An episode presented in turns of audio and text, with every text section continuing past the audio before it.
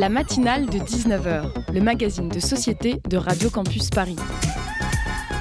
On y parle de sujets sérieux, de sujets moins sérieux, de ce qui se passe en Ile-de-France et de débats pas forcément consensuels. Tous les jours du lundi au jeudi sur le 93.9. Chers auditeurs, auditrices, bonsoir. Ce soir, c'est une spéciale conseil carrière que nous te proposons sur la matinale de Radio Campus Paris. Mais avant de te donner tous les bons tuyaux pour devenir journaliste ou réussir ta lettre de motivation, je voudrais d'abord te parler d'un autre sujet, l'accueil des réfugiés en Europe. Et comme tu l'as sûrement déjà entendu sur notre antenne, c'est pas la joie. Entre expulsion massive et criminalisation des associations en aide à ces populations, l'accueil des réfugiés est en bas de la liste des priorités. Mais quand on pense que la situation ne peut pas empirer, l'Europe est toujours là pour nous rappeler que si, on peut tomber encore plus bas. Dernière nouvelle en date, la Grèce qui a tranquillement profité du confinement pour construire un mur de séparation en acier de 27 km de long avec la Turquie pour empêcher les réfugiés d'entrer sur son territoire. Pas besoin d'aller à la frontière américo-mexicaine pour voir un mur maintenant, l'Europe a le sien avec tour d'observation, caméras de surveillance et une nouvelle technologie dernier cri, un canon à bruit. Qu'est-ce qu'un canon à bruit? C'est un dispositif capable d'atteindre 120 décibels, soit le volume sonore d'un moteur à réaction, un bon moyen de souhaiter la bienvenue aux populations fuyant des conditions de vie difficiles. En plus de son effet fort désagréable, le risque c'est que ces canons à son soient également utilisés en mer, risquant de créer un mouvement de panique à bord de ces radeaux de fortune et provoquer encore plus de noyades. Mais la Grèce n'est pas le seul pays à prétendre au triste, au triste, titre du plus mauvais accueil aux réfugiés. Ce trophée revient ce mois-ci haut la main au Danemark. Le pays est le premier en Europe à estimer que la situation est désormais suffisamment sûre à Damas, en Syrie, pour que la protection accordée aux réfugiés syriens ne soit pas renouvelée. Le pays persiste et signe pour atteindre son objectif zéro migrant en affaiblissant encore plus le droit d'asile, avec l'adoption d'une nouvelle loi jeudi dernier prévoyant de renvoyer vers un pays tiers les demandeurs d'asile. Moyennant contribution, d'autres pays seront chargés d'instruire les demandeurs d'asile au nom du pays scandinave. Le Rwanda est le premier pays avec lequel le Danemark a signé un protocole d'entente. Concrètement, cela veut dire qu'un demandeur d'asile arrivant au Danemark sera enregistré, puis mis dans un avion direction l'Afrique où son dossier sera examiné par les autorités de ces pays tiers. Et dans l'improbable cas où il obtiendrait une protection, les portes de l'Europe ne s'ouvriront pas non plus, le pays tiers sera également chargé de son accueil. Le Haut Commissariat pour les réfugiés s'est dit, je cite, inquiet de l'érosion du système de protection internationale, mais l'Europe insiste et dépense encore et toujours plus pour se barricader au détriment de tout principe de dignité et des droits humains.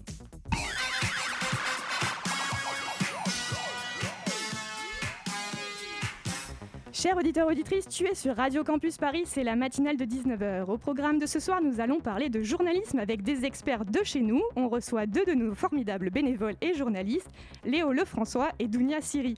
En deuxième partie d'émission, on continue cette soirée spéciale conseil de carrière. Françoise Belmont, informatrice jeunesse pour le kiosque des Lilas, qui aide les étudiants dans leur recherche professionnelle, viendra nous partager ses conseils. On écoutera aussi l'interview d'Émilien Chesneau, poète contemporain par Pierre. Reste avec nous pour suivre ce contenu de qualité sur la matinale jusqu'à 19h55.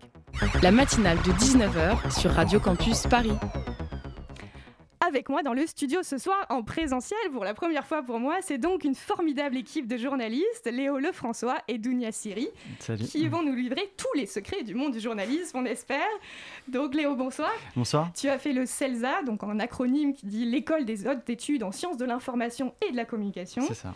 Et Dounia, bonsoir. Bonsoir Nadia. Tu as fait toi le CFPJ, Centre de formation et de perfectionnement des journalistes. Tout à fait. Merci à vous deux d'être sur le plateau pour cette soirée spéciale profession journaliste. Alors, on va commencer avec peut-être la première question. Qu'est-ce qui vous a donné envie d'être journaliste finalement?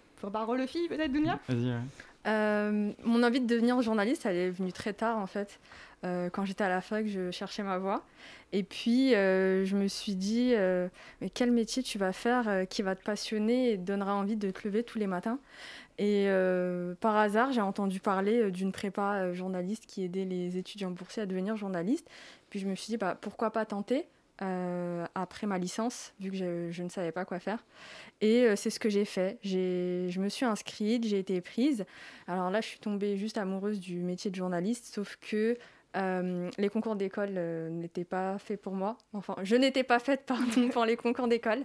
Et ce qui a fait que après cette année de prépa, j'ai travaillé un an. Et puis l'année d'après, j'ai obtenu mon alternance chez TF1 et je suis devenue journaliste reporter d'image. On va revenir sur ton parcours et sur les concours dans une minute. Peut-être Léo d'abord, qu'est-ce qui t'a donné envie d'être journaliste? bah, C'est toujours un truc que j'ai mis un peu du de, de, côté en fait. Genre j'ai vraiment fait mes études de mon côté, j'ai fait une licence de sciences politiques et je me suis dit que j'allais vraiment décider de mon avenir le plus tard possible. Et en fait c'est plutôt dans ma vie que j'ai fait, un, fait un stage à France Inter, mais vraiment un stage d'observation d'une semaine à France Inter. Genre j'avais réussi à dégoter un truc et je suis tombé complètement amoureux de la radio. En fait c'est vraiment la radio la porte d'entrée et le fait d'assister à des conférences de rédaction, de voir des gens partir sur le terrain, de juste de se dire de de se lever le matin et de pas savoir ce qu'on va faire, de prendre un micro. Enfin, j'ai vu des gens me parler de leur métier pendant une semaine et genre, je me suis dit, ok, c'est vraiment ce truc-là que je veux faire. Et c'était spécifiquement la radio en plus que j'avais envie de faire. Et c'est toujours ce que je fais un petit peu aujourd'hui, enfin, que j'essaye de faire. Euh, voilà. Super, on sent la passion. Ouais, Donc on va peut-être revenir effectivement sur les études et le fameux Graal des écoles de journalisme et le traumatisme des concours apparemment. Donc Dunia, tu disais que tu avais fait une prépa d'abord? C'est ça. Et donc, du coup, c'est une prépa spécialement pour les, les écoles de journalisme en général. Exactement. Et ensuite, tu as tenté les concours de toutes les écoles Effectivement, moi, je ne suis pas dans le journalisme, donc dis-moi, est-ce que c'est un euh, concours généralisé ou c'est chaque école ça, ça, remonte à un moment maintenant, mais il me semble que j'en ai tenté cinq. Hmm. Et euh, c'est exactement euh, ce que tu dis, Nadia, c'est que ça m'a juste traumatisée. c'est beaucoup d'informations à rabâcher, beaucoup de culture G. Et comme j'ai l'habitude de, de l'expliquer à ceux qui passent les concours, c'est qu'en fait, la culture G, c'est quelque chose qu'on a qui est personnelle en fait, mhm. qu'on n'a pas tous la même. Et exactement. Et euh, moi, c'est une culture G que j'ai acquis par mes parents de la culture arabo-musulmane parce que je suis maghrébine. Et en fait, euh, pour moi, c'était pas une évidence mhm. quand j'allais à la bibliothèque de me diriger vers certains grands écrivains mhm. français. Donc, euh, je, je, connais les grands titres de noms, j'en ai étudié certains à l'école, mais c'était pas naturel pour moi de me diriger vers ça. Donc c'est vraiment l'épreuve de culture G qui toi a été le plus dur. Non, c'était tout. C'était un tout. Et donc tu disais que finalement malgré ce trauma et malgré le fait que tu en aies passé plein, tu as trouvé une alternance, c'est ça ensuite? Exactement. Sans du coup de concours ou des... Euh, en fait, j'ai dû passer euh, en trouvant l'alternance quand même un concours. Et euh, en fait, quand on a l'alternance, c'est beaucoup plus simple. Même si j'aurais raté mes concours, on m'aurait quand même ouverte la, la porte. Donc, du coup, tu faisais alternance à TF1 et les cours en parallèle. Au CFPJ, c'est ça. D'accord, très bien. Et donc, toi, Léo, concours, pas concours? J'ai passé 7 concours en tout. Ça a été vraiment une année mais hyper mhm. stressante. Je pense que j'ai vraiment failli frôler le burn-out une bonne dizaine de fois aussi. et en fait, c'est vrai, c'est hyper, euh, enfin, d'un point de vue social, c'est hyper euh, clivant. C'est-à-dire que les questions qui sont posées, c'est vraiment, il y a des questions d'actualité, mais c'est des trucs hyper pointus. Euh, il y a vraiment des, il y a des épreuves de logique, des épreuves de culture G, effectivement, qui sont plutôt la culture, on va, on va dire, légitime, c'est-à-dire vraiment celle qu'on considère comme étant légitime avec les grands auteurs. Euh, et effectivement, si on n'est pas si on est dans une case vraiment euh, sociale euh, clairement indiquée, on peut être facilement exclu. Et c'est pour ça qu'il y a des petites prépas, je ne sais pas laquelle tu as faite, mais il y a la prépa du Bondi Blog, il y a celle de la chance au concours, enfin il y a plusieurs dispositifs qui aident quand même pas mal des gens qui sont soit dans des milieux un peu, plus, un peu moins aisés justement pour les permettre un petit peu d'accéder un peu à cette culture générale qui peut manquer et leur permettre d'avoir des petites billes pour se différencier. Mhm. voilà. Et donc, du coup, toi, tu as passé 7. Mais j'en ai passé 7 et j'en ai réussi qu'un seul, qui est vraiment celui du CELSA. Il en suffit qu'un Et voilà, bah, il en fallait qu'un, mais c'était celui-là, heureusement. Et euh, voilà, donc j'ai fait l'oral du CELSA ensuite, après le concours écrit. Et euh, voilà, j'ai été pris euh, enfin après une année de dur labeur. Oui, j'entends que pour tous les deux, ça a été une année difficile. en tout cas, au moins, il en a réussi un. C'est ce qui compte. Mais donc, du coup, Dunia, comment tu as pu trouver une alternance sans finalement ce grade du concours en premier? Euh, j'avais entendu parler à la fin euh, de mon année de prépa euh, de la fondation TF1 en fait, qui favorisait les étudiants qui viennent de banlieue, comme je le suis. Et bah, quand je m'en suis rendu compte, ça faisait déjà deux semaines que les inscriptions étaient closes. Et puis je m'étais dit, je l'avais gardé dans un coin de ma tête en me disant, écoute, euh, je ne sais pas ce qu'il en est de l'année qui arrive, mais euh, voilà, tu, sais que tu peux passer par là. Chose que j'ai fait, je me suis vraiment inscrite à la dernière minute, j'ai envoyé ma candidature et puis une semaine après, je recevais un mail. Vous êtes sélectionné pour euh, les euros, vous rencontrez bah, du coup les rédac chefs. Mais en attendant, vous passez le concours écrit du CFPJ parce qu'on m'avait inscrite d'office pour voir mon niveau. D'accord. Et donc tous les deux, à la fin, vous avez réussi à rentrer dans ces écoles. Qu'est-ce que vous retenez de ces années d'études? Bah, Je t'en prie. euh, bah, en fait, bah, moi, c'était très spécial parce que j'ai vraiment, je viens de terminer mes deux années de master qui sont un, qui étaient un peu marquées par le Covid. Donc, en fait, euh, beaucoup de cours à distance et c'est un peu, on, nous a un peu rabâché le fait qu'on était un peu le- l'école de la débrouille, c'est-à-dire qu'on a appris à faire euh, un montage chez nous avec notre ordi, avec euh, notre, notre matos euh, enregistré avec son téléphone, etc. Donc, euh, un peu une frustration quand même de ne pas Mm. avoir euh, pu euh, faire plus de, de- de terrain vraiment. Enfin, on nous a un peu envoyé chacun de notre côté aller interviewer le boulanger du, du coin pendant le confinement. mais, euh, mais malgré tout, quand même, c'est- assez, euh, assez vivant de pouvoir être avec une promo. Ça, dépend des écoles, mais il y a des écoles qui ont des promos assez petites. En général, les promos, de, ça dépasse pas 40 personnes, je sais pas, au CFPJ, mais en tout cas, dans les écoles, dans les 14 écoles qui sont reconnues, souvent, c'est des petites promos. Donc, il y a vraiment l'occasion de pouvoir échanger avec d'autres personnes qui ont des passions similaires, euh, pouvoir monter des projets ensemble de podcasts ou d'autres euh, projets. Et on nous donne vraiment l'occasion de pouvoir euh, faire vivre ce type de, de, petits- de projet. euh, donc, vraiment pas mal de choses qui sont passées en l'espace de deux ans. euh, c'est difficile pour l'instant, je, je sors à peine de ce truc-là, Mhm. donc c'est difficile d'avoir un, d'avoir un bilan de tout ça, mais euh, très riche en tout cas. Voilà. Et toi, Dunia Euh, moi, ce que je retiens de ces deux ans d'école, après, ça a été euh, un peu différent euh, de Léo, c'est que euh, moi, j'avais déjà mis euh, un pied euh, dans le monde des médias. En fait, j'étais six semaines euh, à TF1 et deux semaines à l'école, Euh, ce qui fait qu'en ressortant de ces deux ans, euh, c'est une toute autre Dounia qui, est- qui est ressortie. C'est euh, quelqu'un qui avait beaucoup plus de qualifications, qui euh, savait travailler vite, euh, qui a acquis plein de choses, qu'on a formé et qui a acquis aussi beaucoup d'estime et de confiance en soi. Je pense que euh, après euh, plusieurs expériences, euh, c'est la chose qu'on retient et ce qui nous motive malgré ces, ces temps de Covid. Et on a envie de continuer, quoi. Et donc, tous les deux, vous parlez du concours, et d'ailleurs, c'est moi qui vous ai posé la question en premier des concours et des écoles. C'est vrai que ça paraît un mythe pour quelqu'un qui n'a pas fait des cours de journalisme, qu'on ne devient journaliste que si on est passé par des écoles. Est-ce que c'est vrai de votre expérience? Non, Euh, je trouve pas. Enfin, enfin, c'est la preuve justement que, enfin, il n'y a pas forcément que les concours. euh, Exactement. Et, euh, et pour des, enfin, il y a- je connais plein de journalistes qui, qui, justement ont tenté, n'ont pas réussi, et en fait on, sont passés par d'autres voies. Il y a tellement de voies pour devenir journaliste aujourd'hui. Radio Campus, justement, c'est un bon exemple de gens qui arrivent comme ça, qui font trois chroniques, puis qui finissent ré- présentateurs, qui finissent. Donc vraiment, c'est pas du tout le. Ça peut aider un tout petit peu, mais je pense que chaque profil est très différent. Il y a des gens qui se reconnaissent pas forcément là-dedans. Et inversement, je te coupe, mais euh, il y a aussi beaucoup de monde qui font des écoles et puis euh, en sortant d'école pensent vraiment que c'est des licornes, qu'on va venir les chercher en leur disant Mhm. écoute, on a un CDI ou un CDD. En fait, pas du tout. Mhm. Et euh, ils n'ont pas la motivation, ils n'ont peut-être pas la passion, je sais pas, mais c'est des gens aussi qui se réorientent. Donc en fait, il y a un peu de tout dans ce milieu et en fait, c'est ce qui fait aussi euh, la diversité euh, du milieu de- du journalisme. Ouais, ça c'est pas automatique. S'il n'y a pas la motivation derrière, enfin, je pense que les gens effectivement qui sont en école enfin, peuvent, ne pas cultiver cette, motivation et cette envie de journalisme, cette envie de partir sur le terrain. Et en effet, le problème de l'école, ça peut être parfois le manque de terrain et le manque d'ancrage dans le monde du travail. Donc en effet, des fois, quand on débarque euh, deux ans après euh, des études de journalisme, on n'est pas forcément, euh, on a, peut-être certains ont perdu la motivation et donc il faut quand même garder et cultiver ce- cette envie du journalisme. Bah, Très bien, merci beaucoup Dunia Léo. On continue à discuter de ce que c'est être journaliste sur la matinale de 19h, juste après une courte pause musicale.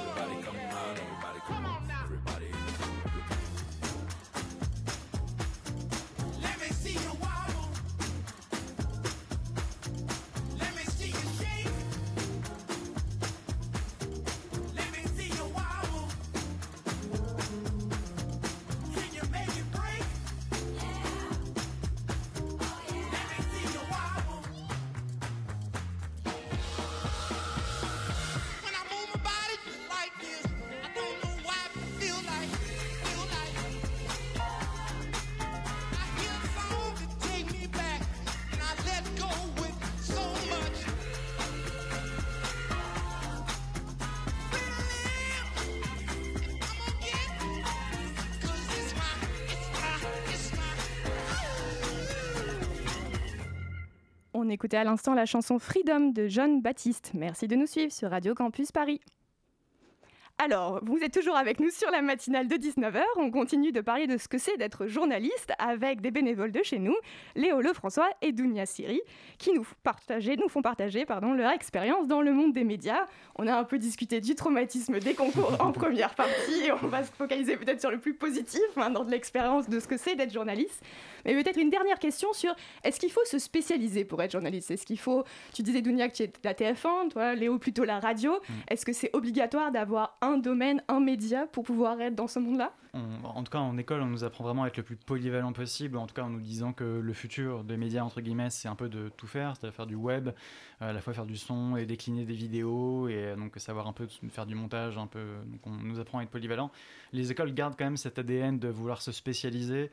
Je sais pas si c'est, enfin, si c'est toujours vraiment très utile, mais on voit quand même qu'il y a une dominance sur le web qui est quand même très importante. Euh, donc il faut quand même, je sais pas, c'est quand même bien, je pense, d'avoir sa petite spécificité, mais se spécialiser carrément dans un média, c'est peut-être pas forcément la meilleure chose. euh, euh, en tout cas, se fermer des portes volontairement, c'est peut-être pas forcément la meilleure chose à faire, d'autant que le marché du travail est un peu, un peu difficile. euh, ouais, donc euh, je sais pas, ouais, je suis pas sûr que ce soit forcément la meilleure option, mais Ouais, je suis complètement d'accord. Moi qui ai fait deux ans en tant que JRI, c'est-à-dire on va dire caméra woman, ça veut dire journaliste. journaliste, reporter D'image, on va bien. dire euh, caméra woman.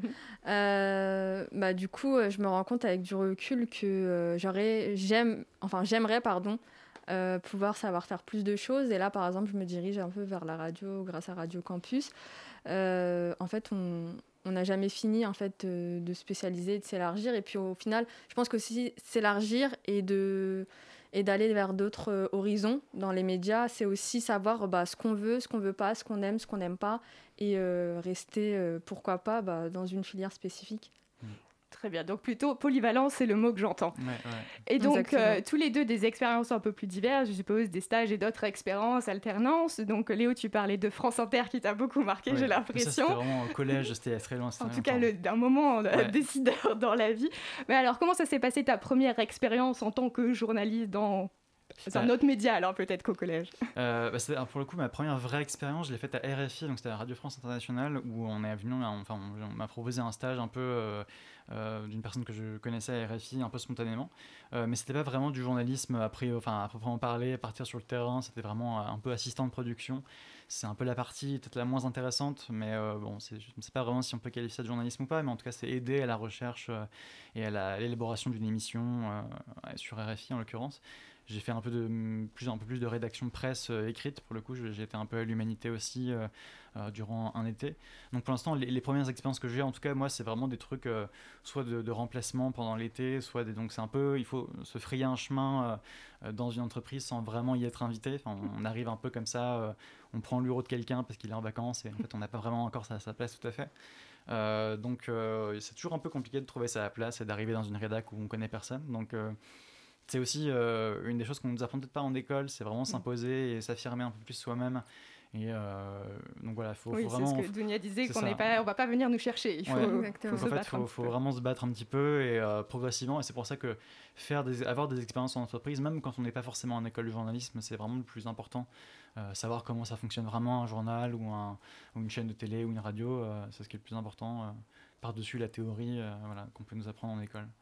Oui, Douna, toi, t'es rentré directement dans l'expérience avec l'alternance, C'est ça, moi on m'a poussé, on m'a dit alors tu vas, tu vas commencer. Euh, ça a été aussi euh, deux années euh, assez intenses où bah, du coup j'ai j'ai appris à manier une caméra, chose que je ne savais pas du tout. J'ai aussi pu acquérir de, par les expériences de, de mes collègues qui étaient déjà là depuis plus longtemps. Il y a eu beaucoup de bienveillance aussi. Voilà, je, je- Et donc, Caméra Woman, explique-nous un peu, c'est quoi alors, une journée type d'une Caméra Woman Euh, alors, si on a un tournage de Calais, en fait, la veille, euh, on appelle le rédacteur qui part avec nous. En général, c'est la personne qui passe à l'antenne et qu'on voit.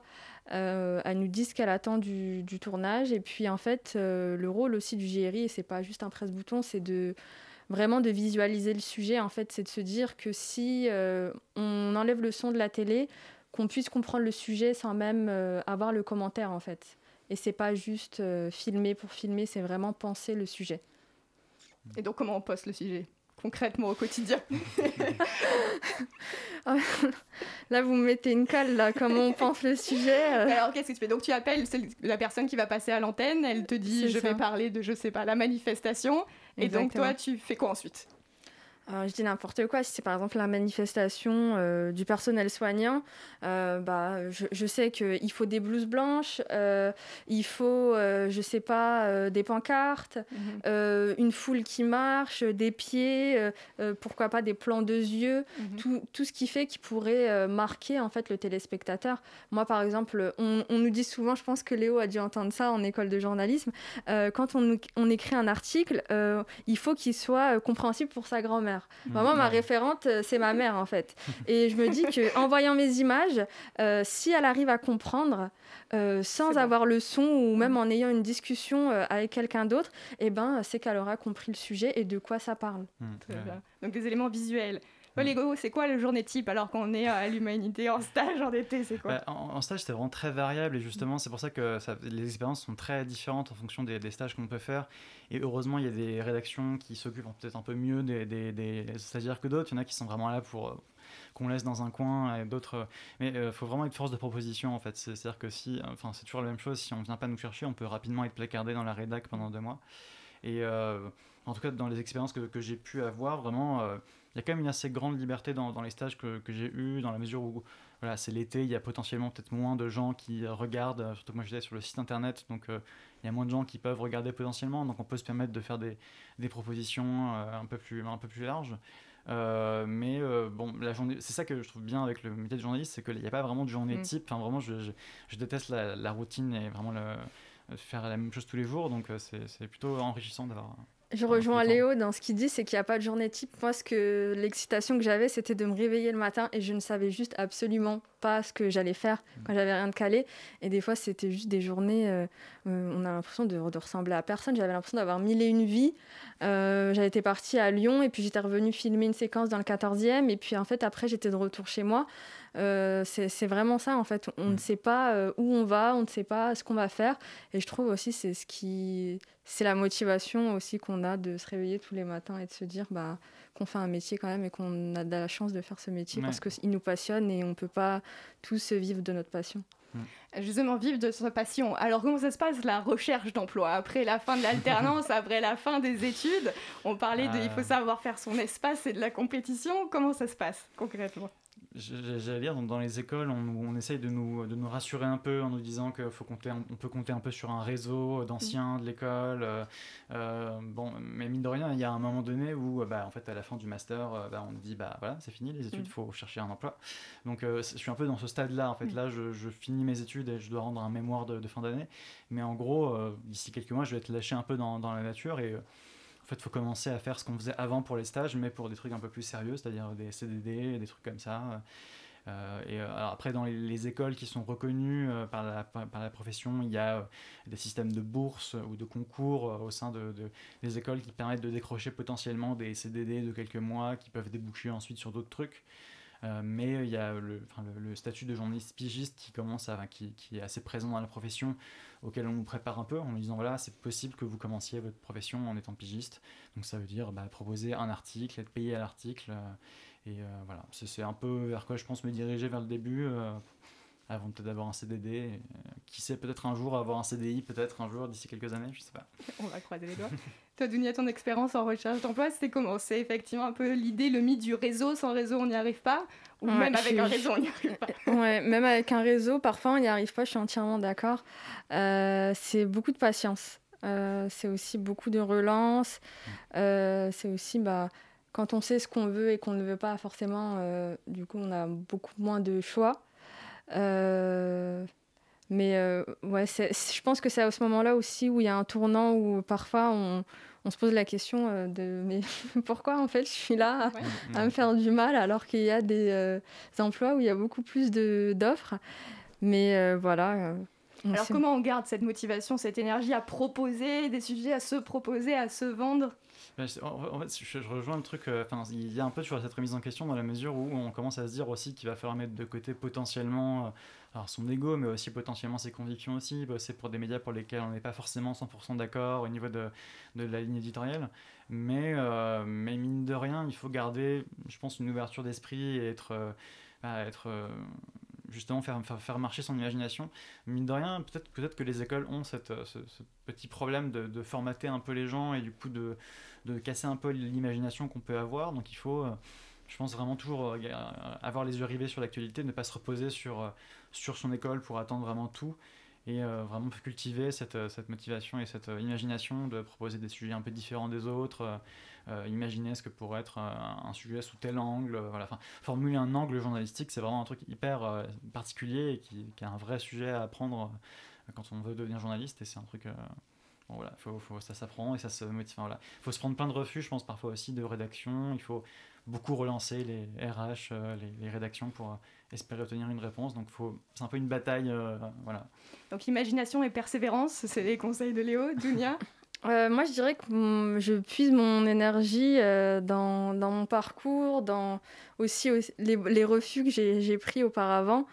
Euh, c'est ce qui fait aussi que je suis là et euh, j'y puise toute mon énergie. Je me dis que je suis pas, je me suis pas battue euh, tout ce temps-là euh, pour euh, arrêter. Donc, euh, pour l'instant, je continue autant que je peux et autant euh, que l'envie me prend. Mais euh, voilà, je sais que si demain euh, je me rends compte qu'en fait ce métier-là est, est beaucoup plus intéressant pour moi, j'arrêterai. Mais en attendant, je continue et puis euh, jusqu'à ne plus avoir de regrets. Donc se rappeler de pourquoi on s'est engagé Ouais, dans ce Exactement. ouais, c'est très important, ouais. Eh ben, très bien, merci beaucoup Léo et Dunia d'avoir partagé vos Merci, Nadia. expériences sur la matinale de Radio Campus Paris. Avant de passer au Zoom et reportage de ce soir, savourons une dernière pause musicale.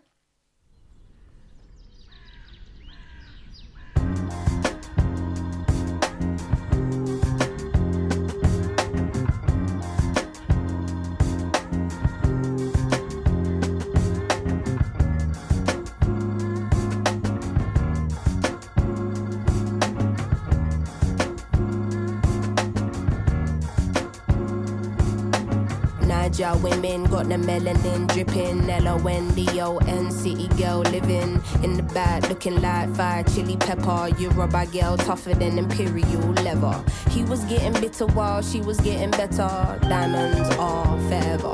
Miss Sierra Leone looking like a gem. Works hard in the week, party on the weekend. Know you wanna live when no one watching how you spend. Got a thing for the finer things and the finer men. Miss Tanzania, she a do or die. Says she wanna know more about the Sukuma tribe. We hit the zoo once wasn't enough. Got an ocean full of knowledge, you could scuba dive. Miss Ethiopia can play so jazzy. They sit you down to school, you on Selassie. Tell them you're nothing without a woman, no. Woman to woman, I just wanna see you glow. Tell them what's up.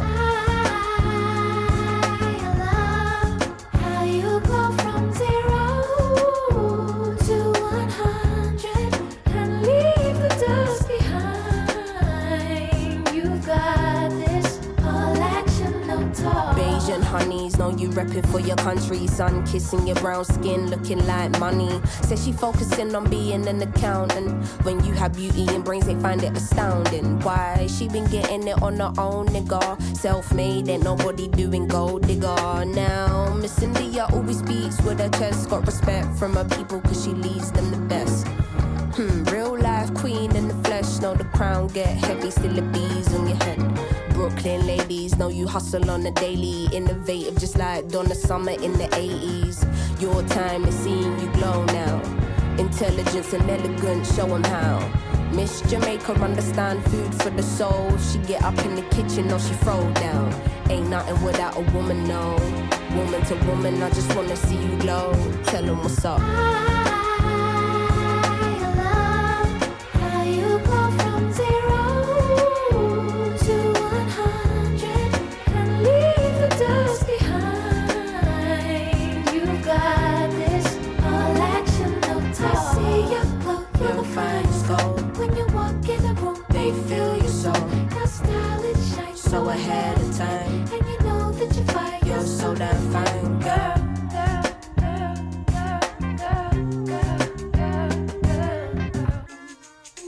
A gonna girl, calm with it, never let the marijuana fail.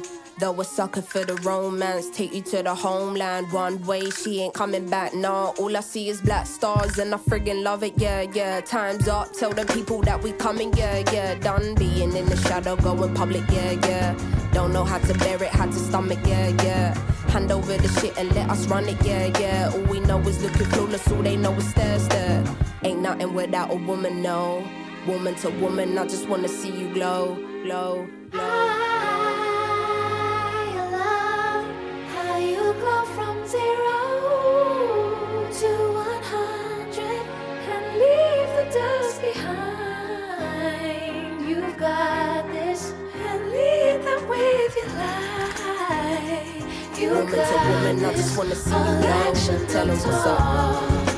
You know, Cindy, sometimes, you know, I just look around and I just think of all the things we've gone through, all the great things in life, and all the horrible things that are just the other half of the great things in life. And how you don't really get greatness without sacrifice. You don't get good things without a little bit of pain. And how happiness is the substitute for the emptiness that you can sometimes feel on the other side. And you know, it just reminds me to call you, but then you never pick up the phone. On écoutait à l'instant Woman de Little Sims. Merci de nous écouter sur le 93.9. La matinale de 19h. Du lundi au jeudi sur Radio Campus Paris. Et tout de suite, on écoute l'interview d'Émilien Chesneau, poète contemporain par Pierre Poulain. Le Zoom, dans la matinale de 19h. On reçoit tout de suite Émilien Chéneau, auteur de poésie contemporaine rennais. Alors salut Émilien. Salut Pierre. Alors, donc pour nos auditeurs qui ne connaissent pas ce type de poésie, est-ce que tu peux expliquer en quoi ça consiste? Alors, euh, moi, je pourrais, j'aurais beaucoup de difficultés à te dire en quoi consiste précisément la poésie contemporaine, puisque justement, une des choses qui la caractérise, c'est euh, un éclatement euh, total des, sensibilités, des esthétiques, des, des objectifs ou des pouvoirs qu'on assigne à, ce, genre. Euh, qu'on parle de poésie concrète, de poésie performée, de poésie, de poésie visuelle, ou qu'on parle euh, de, poésie plus lyrique, plus traditionnelle, c'est-à-dire euh, qui continue euh, la tradition inaugurée euh, euh, avec euh, Homère, en gros, du, du vers euh, métrique, euh, c'est-à-dire qu'il y a une structure euh, en alexandrin ou en décasyllabes avec des rimes, etc. Les, genres, euh, enfin, le genre va vraiment dans beaucoup de directions à la fois. Cela dit, euh, euh, moi, la poésie qui me parle un petit peu, c'est celle qui est justement contemporaine dans le sens où elle est en prise avec son époque et avec les problématiques parfois politiques ou sociétales qui sont posées par une époque. Et donc, euh, dans ce sens-là, je dirais que cette poésie, elle a une tendance, euh, pas systématique, mais une tendance à être plus poreuse aux autres médiums comme la musique, les arts plastiques, le cinéma, et à se poser des questions qui sont spécifiquement euh, de notre époque, c'est-à-dire qui écrivent en gros après Internet, après l'effondrement des grands systèmes de croyances, les grandes idéologies, etc., et qui tentent quand même de- de- donner quelque chose à, à lire et à voir dans ce, Hmm. dans ce chaos un petit peu généralisé. Et euh, quand on parle de poésie contemporaine, est-ce qu'il y a besoin de, de comprendre euh, cet art euh, pour l'apprécier? Alors c'est une question qui est assez vaste aussi, encore une fois, parce que euh, tout dépend de ce qu'on entend par comprendre. Euh, il y a une phrase qui me vient en tête euh, d'une poétesse qui s'appelle Caroline Sago Duvoro qui disait La poésie, c'est pas qu'on la comprend pas, c'est qu'on n'en finit pas de la comprendre. Alors, ça, c'est une, première chose, c'est-à-dire qu'en gros, il y aurait l'idée que, euh, qu'il y ait toujours quelque chose qui résiste à un degré ou à un autre dans un texte de poésie, euh, mais ça peut être le cas pour d'autres genres aussi, hein, que artistiques ou même littéraires et, qu'en gros, cette résistance-là fait qu'on a, on a quelque chose qui est interminablement compréhensible dans la poésie, et que donc on est toujours obligé de chercher à, à un degré ou à un autre, d'aller plus loin, plus loin pour, pour comprendre. Après, je pense qu'on peut tout à fait aborder un texte de poésie et être séduit, euh, séduit par, cette, par la langue de, de l'auteur ou de l'autrice, euh, parce qu'il y a des auteurs et des autrices qui cherchent justement une langue très en prise avec les questions les plus, les plus quotidiennes ou les plus qui concernent vraiment, euh, qui concernent vraiment euh, tout le monde. Quoi.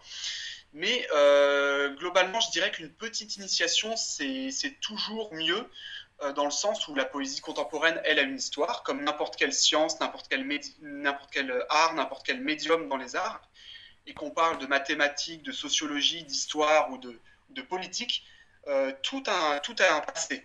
Et donc connaître un petit peu d'où viennent les choses, ça permet de mieux les comprendre et de comprendre notamment les dispositifs qui sont mis en place par les auteurs aujourd'hui, les poètes, euh, et qui permettent d'augmenter peut-être le plaisir qu'on a à les lire. Hmm. Et euh, là maintenant, j'aimerais, un peu que tu nous parles de, de toi, ton travail, euh, bah, comment, comment tu travailles, qu'est-ce qui t'inspire justement dans, dans ta poésie et, et, et voilà, connaître un petit peu ce que tu fais. Alors bah justement, euh, comme je te le disais lors de la, enfin, en répondant à ta première question, euh, moi je vais chercher justement des, des- mes sources d'inspiration un petit peu partout, Euh, mais globalement ça va être souvent la musique quand même, notamment les musiques électroniques qui m'intéressent beaucoup. Et je m'intéresse globalement comment je travaille. Bah, je travaille à partir de choses qui sont déjà écrites, déjà faites, notamment sur l'environnement Internet. C'est un environnement qui m'intéresse beaucoup euh, que ce soit des, textos que j'ai reçus, des messages Facebook, des mails, des spams, euh, des sites de réservation en ligne, des, des, hotlines, euh, des, voilà, des services après-vente, des... tout ça en fait, toutes ces, petites ces, institutions qui sont autant de relais qui, émettent en fait du langage en permanence, c'est des choses qui m'intéressent. Et, ensuite, je, tire de mon expérience, euh, de ce que j'éprouve quand j'écoute de la musique, notamment, comme je disais, les musiques électroniques, euh, euh, je, tire de cette expérience-là des, outils pour traduire ces choses, enfin, j'essaye de traduire cette expérience musicale dans des textes de poésie qui se servent en fait de, de- fragments de langage ou de pans de langage entiers que j'ai trouvés sur Internet. Et en gros, ma pratique, elle, elle se résume à quelques actions. Ça va être copier, coller, monter, euh, re- traduire, retraduire, euh, faire déraper les choses. En gros, je me sers pas mal de mon correcteur orthographique et de, et de logiciels de traduction automatique et euh, dans lesquels je vais faire passer des textes, dans lesquels je vais les remonter. Puis je vais, je vais organiser tout ça sur la page et ça va donner un texte de poésie, quoi. Hmm. Et en ce moment, donc, tu as un, tu as un projet, je crois, que tu, que tu as écrit, qui va bientôt être publié. Tu peux nous en parler? Ouais, c'est un projet qui s'appelle Fentanyl Flowers, qui devrait faire l'objet d'une publication euh, assez prochainement, je ne sais pas encore à quelle échéance, mais chez un éditeur qui s'appelle Vandelou, euh, V-A-N, euh, V-A-N-L-2-O, qui est installé à Aix-en-Provence. Et il y aura aussi une lecture de ce texte qui sera faite au FRAC Bretagne en octobre prochain, normalement, à Rennes.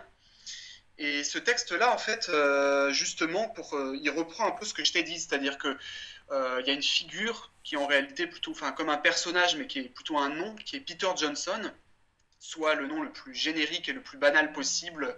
C'est l'équivalent de notre Pierre Dupont euh, français, quoi. Et, euh, et en fait, ce personnage-là, euh, il va se balader sur Internet, euh, sur un site de réservation en ligne, site pornographique. Il va appeler une hotline, il va, il va, il va acheter des médicaments, du fentanyl, d'où le titre du livre. Et donc, il va tomber sur la notice, il va recevoir des mails de sa banque, etc. Et en fait, le texte est construit comme une adresse permanente à ce personnage qui, lui, n'a jamais la parole. Mais on s'adresse à lui pour lui, pour lui dire, mais ça après c'est un langage que, que, n'importe qui euh, qui est déjà allé sur Internet ou qui a une boîte mail ou qui s'est déjà inscrit sur un site Internet connaît, qui est du genre, euh, oh ça fait euh, cinq jours qu'on vous a pas vu, c'est trop long, que devenez-vous, monsieur Mintel, on, on s'en- on s'ennuie de vos nouvelles. Et en gros, j'essaye de montrer comment la machine a toujours besoin d'être alimentée par nos réponses et nos, interactions pour, euh, pour se maintenir. Quoi. Euh, et qu'à un moment, la fin du texte euh, laisse planer une interrogation, c'est qu'est-ce qui se passerait si jamais on, on arrêtait d'alimenter cette machine à produire du langage et à produire du et à faire de nous des, des sortes de consommateurs pseudo-actifs. Mmh. quoi. Donc euh, il y a une petite portée politique, mais c'est avant tout euh, euh, c'est avant tout une expérience euh, que j'ai faite sur la langue, sur la langue, euh, la langue internet et sur cette- ces formats-là. quoi. C'est avant Mm. tout ça qui m'intéresse. Eh bien, merci beaucoup Emilien Chénaud d'être passé sur Radio Campus. Et euh, je rappelle aux auditeurs donc qu'on peut Merci. euh, te retrouver sur, euh, sur, euh, bah, en ligne, tous tes poèmes, et également euh, chez votre libraire, donc en ligne chez son éditeur Ancrage. Merci Emilien. Et merci Pierre pour ce super reportage. Le Zoom, dans la matinale de 19h. Chers auditeurs auditrices, tu es toujours sur les ondes de Radio Campus Paris. Avant de se quitter, nous recevons Françoise Belmont dans le Zoom de ce soir, informatrice jeunesse pour le kiosque des Lilas, qui aide les étudiants dans leur recherche professionnelle notamment. Bonsoir Françoise Belmont. Salut Alors le kiosque des Lilas, qu'est-ce que c'est? Alors c'est une structure municipale euh, qui s'occupe des jeunes de 15 à 25 ans et qui est composée d'un bureau information jeunesse et d'un point d'accueil écoute jeune.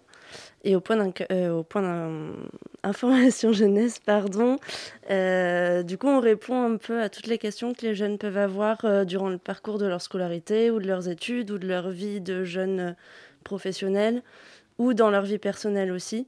Un peu de généraliste de l'information en gros. Donc on est là pour, sur le plan mobilité, loisirs, orientation, formation, santé, on fait de la prévention, sexualité, drogue, tout ça.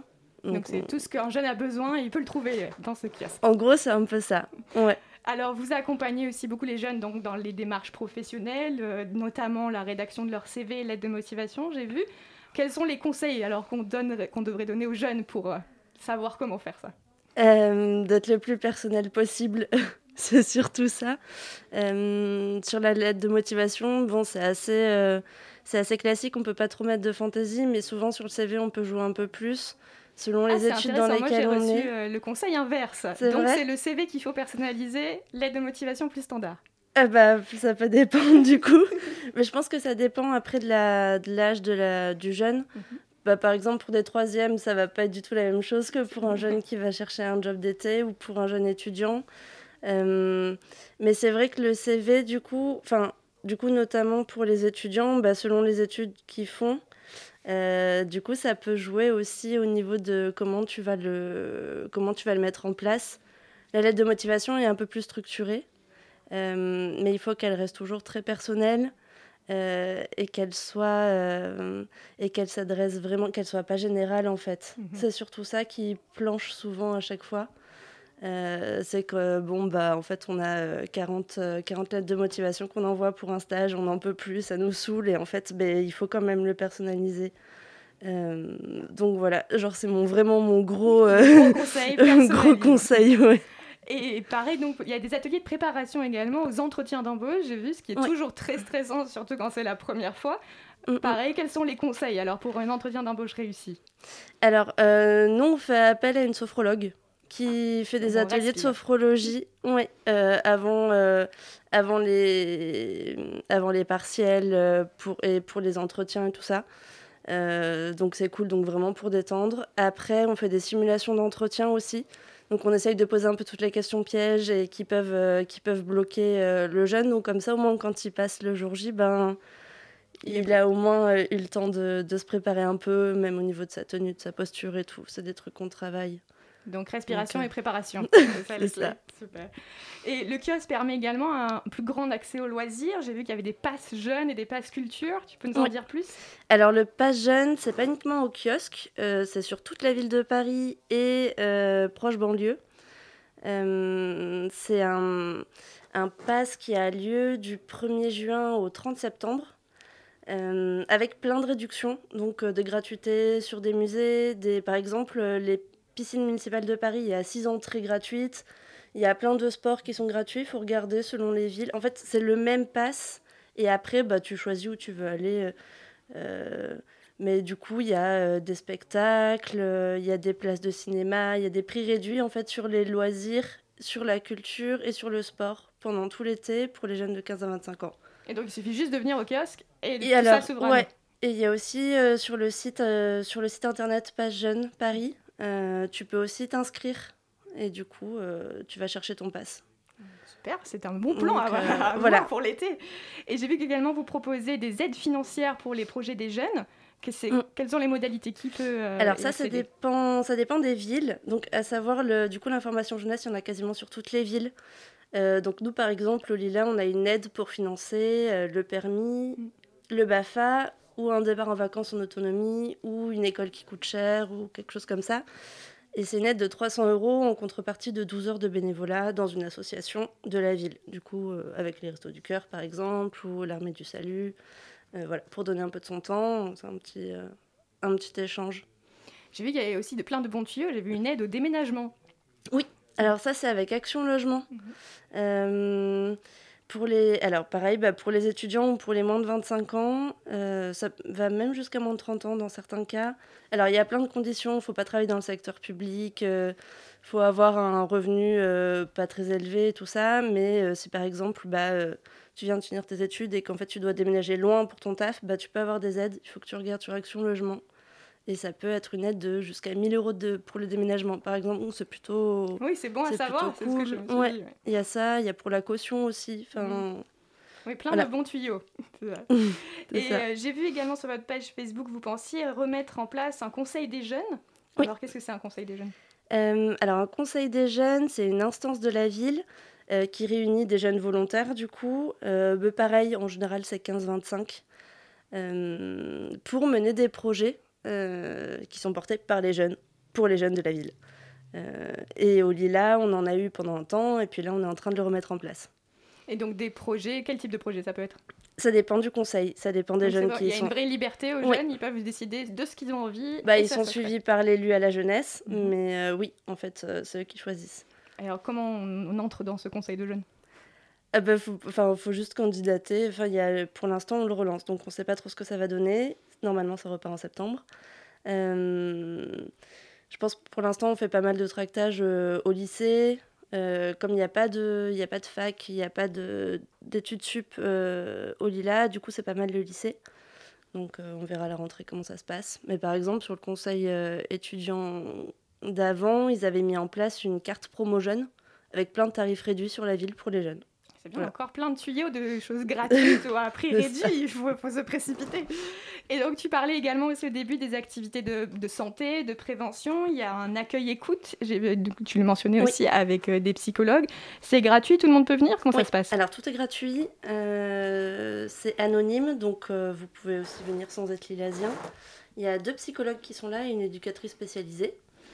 Et euh, bah, en fait, il y a toujours une psychologue sur place, donc euh, si vous avez besoin, il faut, faut passer aussi. Il n'y a pas de, y a pas de souci. Et alors comment ça se fait qu'on a tous ces, ces- ces services gratuits, ces promos, ces, ces, euh, ces- oui, ces services? Qui c'est qui finance tout ça? C'est la mairie. Oui, c'est porté par la mairie. Euh, la majorité des bureaux information jeunesse euh, sont portés par des municipalités. Voilà. Et le- la maison mère qui est à Paris, c'est le CIDJ. Peut-être que ça. Donc c'est à Centre des jeunes, je suppose c'est des... Non, centre, euh, c'est IDJ, c'est quoi euh, l'acronyme D'information et Centre d'information. jeunesse. Pardon.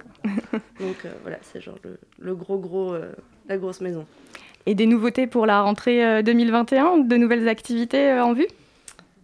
Euh, on met en place une euh, rencontre parents-babysitter, par exemple. Euh, Ah, donc c'est pas que pour les jeunes, c'est euh, aussi pour les parents. Ouais, mais pour faire bosser les jeunes. ah oui, parce que les babysitters sont souvent les jeunes. c'est ça.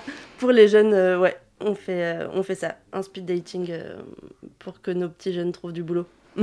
Ah bah super, merci beaucoup Françoise Belmont pour cette interview. Je rappelle donc le kiosque des Lilas est à retrouver au 167 rue de Paris, au Lilas dans le 93, du lundi au vendredi, sauf le mardi et vendredi matin, c'est ça? C'est parfait. Ah bah super, merci beaucoup Françoise Belmont.